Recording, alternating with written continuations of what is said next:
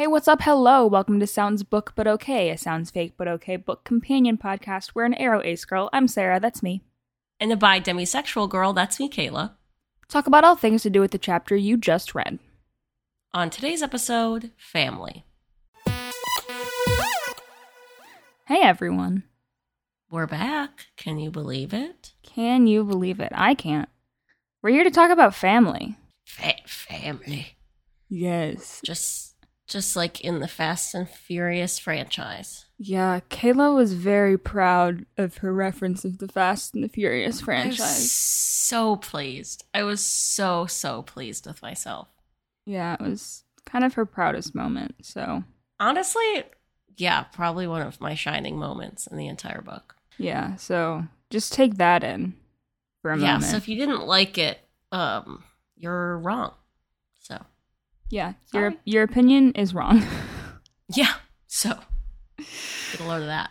Get a load of that. Anyway, anyway, let's talk about the chapter. yeah, this chapter uh was written.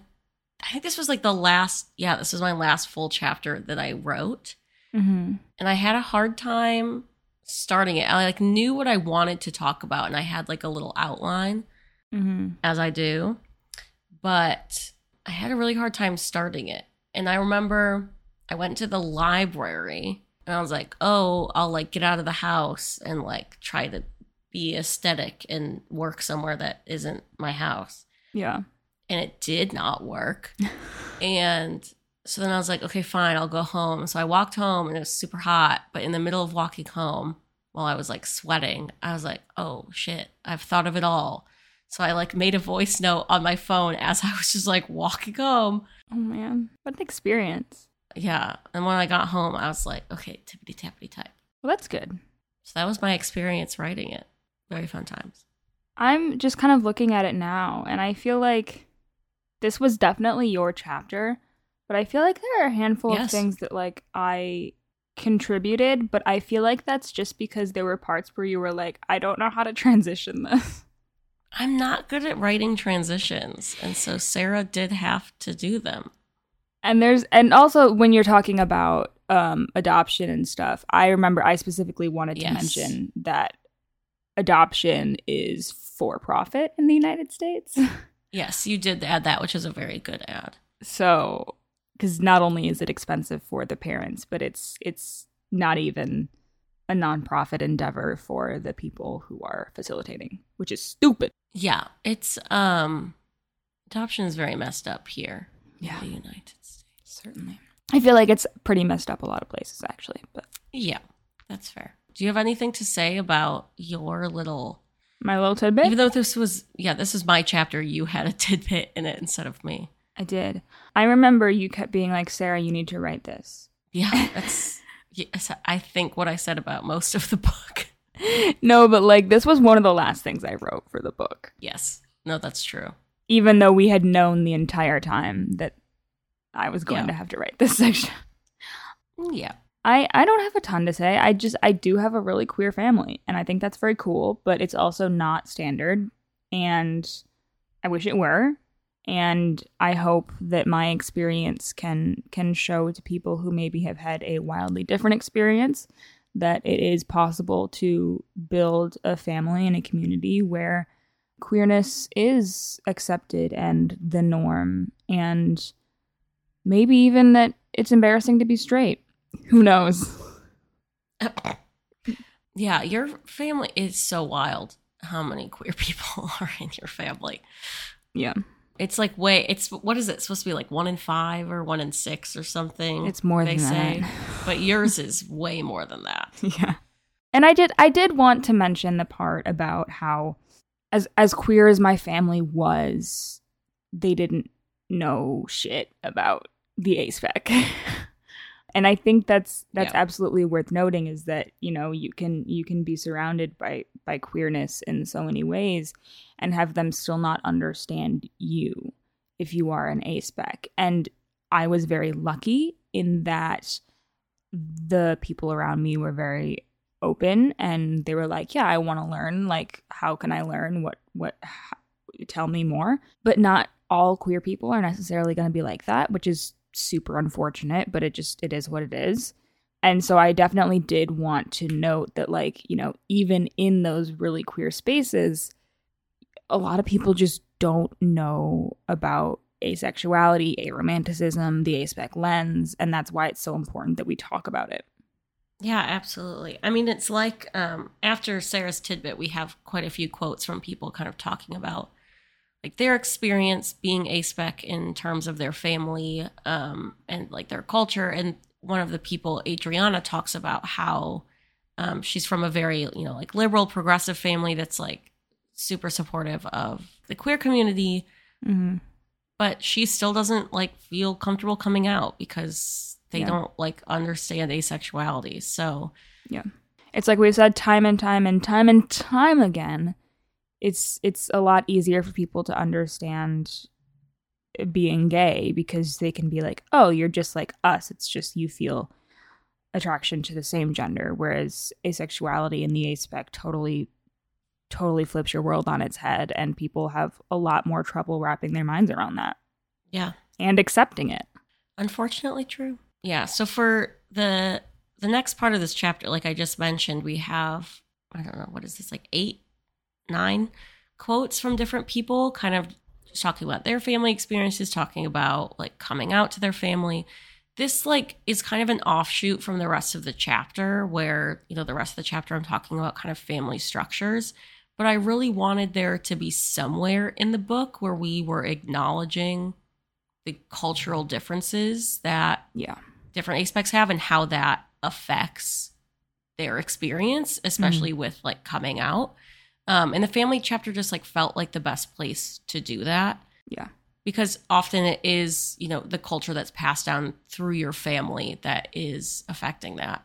That's the most prominent in in shaping and molding your mind and the people's minds around you. Yeah. So I tried to, I don't know, I tried to get the most like diverse array of quotes that I could from the people who, you know, offered these up. Mm-hmm. Just to try to get as many perspectives as we could because as sarah and i said early on in the book like we have very particular and normative like experiences i think and like come from obviously like a very privileged cultural perspective so Yeah. yeah i just wanted there to be other stuff in here Yeah, and I think you did a pretty good job. I mean, I'm glad that we got such a diversity of responses that we were able to work with. Yeah. So once again, very grateful to all of the people who responded to our survey, whether you made it in the book or not. You all shaped this book quite a bit.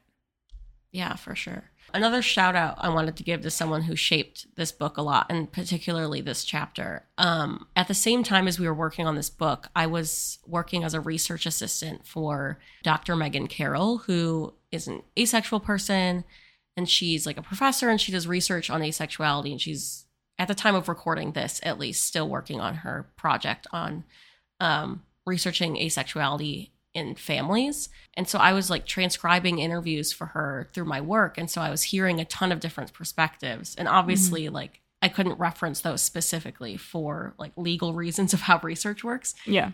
But just being able to hear so many different perspectives of so many people from diverse backgrounds, because Megan was really good about making sure there was, again, a wide array of people, really helped inform this chapter in particular, because Megan is a like a sociologist of family specifically. So shouts out to Megan because there are things that were added to this book at certain points because I heard about them through her research and I was like, "Oh, that's like a really good point. We should we should talk about that." So, Yeah. and like some of the questions we asked on the survey are like very similar to the questions we came up with for Megan's research survey. So I was like, mm, "Sorry, Megan, if you feel like I'm stealing from you." But so yeah, big shout out to Megan. Yeah. Shout out to Megan. I've never met you, but you seem lit. So true. So yeah, like I said, the rest of this chapter is kind of I wanted to showcase similar to the romance and partnerships chapter, just show kind of a couple different structures. Obviously, we are not covering it all here, Mm-hmm. but I wanted to cover the ones that came up most often in the survey or that I've just seen most commonly talked about in the ASPEC community. So I was very proud of my found family section. I thought it was so good. I mean, throughout it all, I just wanted to showcase the ways to build a family with and without children because as I talk Mhm. about as I kind of transition into this section of the chapter, one of the most common responses when you come out as asexual, I think especially to like family members, is them being like, "Oh, but I want grandkids and how are you going to have a family?" which we obviously know like isn't relevant because asexual people often still have sex and can still have kids. And there are plenty of allos who don't have kids. Right, exactly. So I wanted to talk about both the ways of like, yes, you can still have kids, and also that you don't have to have kids to have a family. Yeah. So yeah, we see the return of David J. Um, and the return of polyamory. yeah, there were a lot of more cool polyamory stories. I just had I Yeah. just enjoyed so much throughout this book reading about people's different experiences with polyamory. I think what we learned is that I need to read more about polyamory. Well, do I have a book for you? It's the one that I already read as research for this book. Very fair. yeah, I don't know. Like I I felt like we talked about in the friendship chapter when we first referenced David J. I felt kind of bad bringing him back and talking about him so much in this book Yeah. because as we said he's overrepresented, but his experience with his family is so interesting and also just has gotten a lot of media coverage, so there's just a lot to pull from there. yeah. Uh, and Angela Chen, Chen did a really good job writing about it, obviously, because she's amazing. But so we just, I mean, we just had to talk about it. So I'm sorry if you're sick of it. Yeah, in some ways David J is the blueprint, not because he's the first person who did this, but because he's a person who did it so publicly, so early on in the formation of the community. And I agree that he often is overrepresented, but I think he's also a really good representative of how things could be different and how that actually Mhm. looks. And I think that is important to convey. And I, as much as I love David, I, I think he would absolutely agree that here's hoping in the future that there are more people like David who we can who we can talk about who are public about their experiences so that we don't always have to talk specifically about David J. Yeah, for sure. But I mean, like you said, like David, I mean, I'm not a I'm not a parent and I'm not an expert on parenting, so I can't say definitively that like he did a good job with this. But from the interview we did with him on our podcast, we Mhm. talked to him a lot about his family situation and just the intentionality he went about the whole process with Mhm. and how long it took. Like he he knew he wanted to have kids. He knew he wanted to do it with other people, but he didn't rush into it. Like he spent years finding the right people, yeah. you know, getting the intentions right. Like it's, you know, he did he did go about it in just a really good way. So it is it's just yeah, it is a good blueprint. And Like I would I would highly recommend going to read Angela Chen's article, listening to that episode we did with him if you want to, you know, hear more about it. It's super interesting. hmm If you want to hear about his daughter's, at, at least at the time, love and appreciation for what was it, metal music? Yes, she loved metal music. so yeah, it's very funny. I was also really uh, happy to get the quote from Jessica Shea. This is popping back before the David J section, but we love to jump around. yeah, sorry. Um, Jessica Shea is someone who was trying to be like a single mother by choice. She wanted to have a baby, didn't want like, you know, didn't feel the need or didn't want to have a partner involved, which I just found super interesting because I think people often see like single motherhood especially as a bad thing or a burden or Yeah. something you want to avoid. Um, Yeah. so I was really happy that we got a quote from someone who's like, no, like this is what I want to do. It's really cool. Yeah. I mean, if you want to be a parent and you have the right support system and you have the resources to become a single parent, I think there's no shame at all in doing that. Yeah. I think so much of the shame that does come in our society comes from sexism and you know the these taboos around divorce and being a single woman because you know in most cases of course it's it's the single mom it's it's you, you less often hear about single dads because they don't have the same expectations in fatherhood as you do in motherhood and you know the only times when single moms are more pitied is like oh her husband died or oh you know, maybe her her husband is in the military and he's not often home. So she's not really a single mom, but Yeah. I think in our society, those situations are quote unquote okay. And so I see no reason why that can't also be applied to other situations. And it's really just about destigmatizing single parenthood. And that's not to say that single parenthood is for everyone because it's hard. Parenthood is hard. Yeah, and I think I I made this kind of disclaimer a couple times in this book is that the at least America is not built for single parenthood. You know, like Yeah. jobs do not offer great maternity or paternity leave. Childcare is incredibly expensive. Mm-hmm. So, you know, it's it's very difficult especially for people who don't have great financial means. And I think a lot of the stigma around single parents goes specifically towards people who like don't have the financial means for great childcare or Yeah. maybe are people of color like a- white single mother is gonna you know is gonna be viewed a lot differently than like a black single mother which is really Yeah. unfortunate Yeah. oh yeah and speaking of going back again speaking of polyamory we had a quote from cody here fellow jessica kingsley uh author do. Cody is one of the few people I reached out to specifically and was like, "Can you please send us a quote?" Because Cody's another person who's really open about his polyamory and like how it works for him and his family. I just think it's super interesting. So, Yeah. I wanted to show like real as many real life examples of it working as possible because it's, you know, it's easy to read about. It's kind of hard to imagine in real life if you've never really seen it, you know. Yeah, exactly. I did also find interesting when we were defining what metamors are. First of all, of course, word processors don't recognize that word because yes. why would they? But second of all, I feel like I I almost want to say didn't our publisher have a question about this specifically? Oh yeah, when we were doing um, when we were going through our first, or no, it wasn't metamors. It was a different word. It was the word compersion. It was compersion. There was, I think this was in the romance and partnerships chapter. So going back, But I think it, it applies throughout.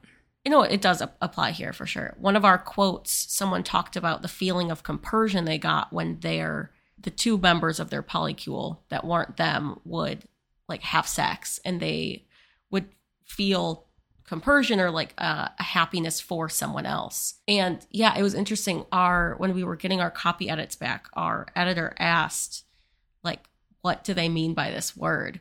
Mhm. Um, and I had to look it up to get the exact definition. Like I understood it in the context, but I was Right. like, oh yeah, I guess I don't. I guess I've never looked up the real definition of this.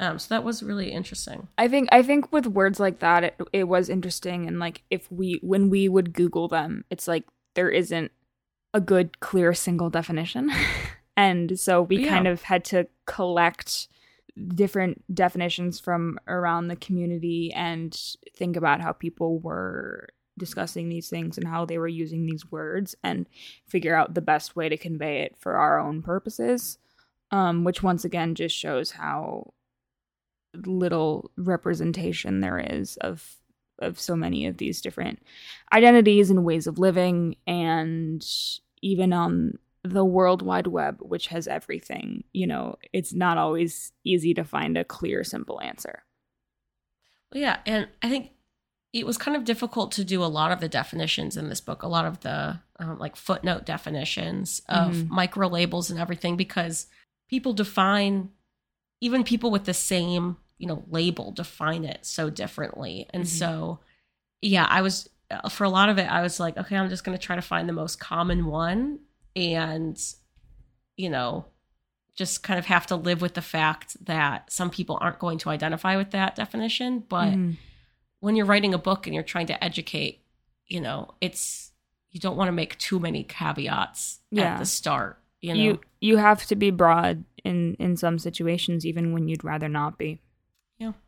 I think the last thing I had to say about this chapter was the the final quote that we end on from Pip is I think one of my favorite quotes in the whole book. Pip, Mhm. this was the only quote of Pip's that we could find a place in the book to put it. But they they had a lot of really good. Yeah, they answered, I think, like almost every question on the survey, and all of their questions were so eloquent and so amazing. And I was really sad we couldn't find more places for them because they're just like a really good writer. but yeah, so I just really, really enjoyed this quote. And I think it was a nice way to wrap it up. Yeah, and I think, you know, talking about indigenous communities' experiences is something that is often not discussed anywhere, whether it's in this community or not. And so I think, you know, including that perspective is is really important and it's it's it's a really thoughtful perspective and I appreciate it. And that's why we straight up ended on it. oh yeah, I was like this just like I couldn't wrap things up better than that. Like I feel like it gets at so many of the points, kind of talking mm-hmm. about found family and just kind of the broad definition of family. I was like, I can't wrap it up better than this. Like, yeah, I I remember kind of talking. I remember talking about that and being like, well, should we add something afterwards? And we were like, what is there to add? they did it. We would just be repeating what Pip said, and we would just Can be... Pip just write our whole book for us? Pip, Pip, you should write a book. Pip, you really should. Maybe Pip has already written a book and we're just ignorant. Mm. right. Uh, but yeah, we were just like, look, this is this this quote is perfect, and that's where we're gonna leave it. So thank you, Pip. Yeah, shouts out. But yeah, I think that's I don't know. I think that's all I have to say about yeah. this. I think that covers it. Well, thank you everyone for reading and listening, and we'll be back at you with the next chapter. Yeah, only two more to go. Whoa. Okay, bye.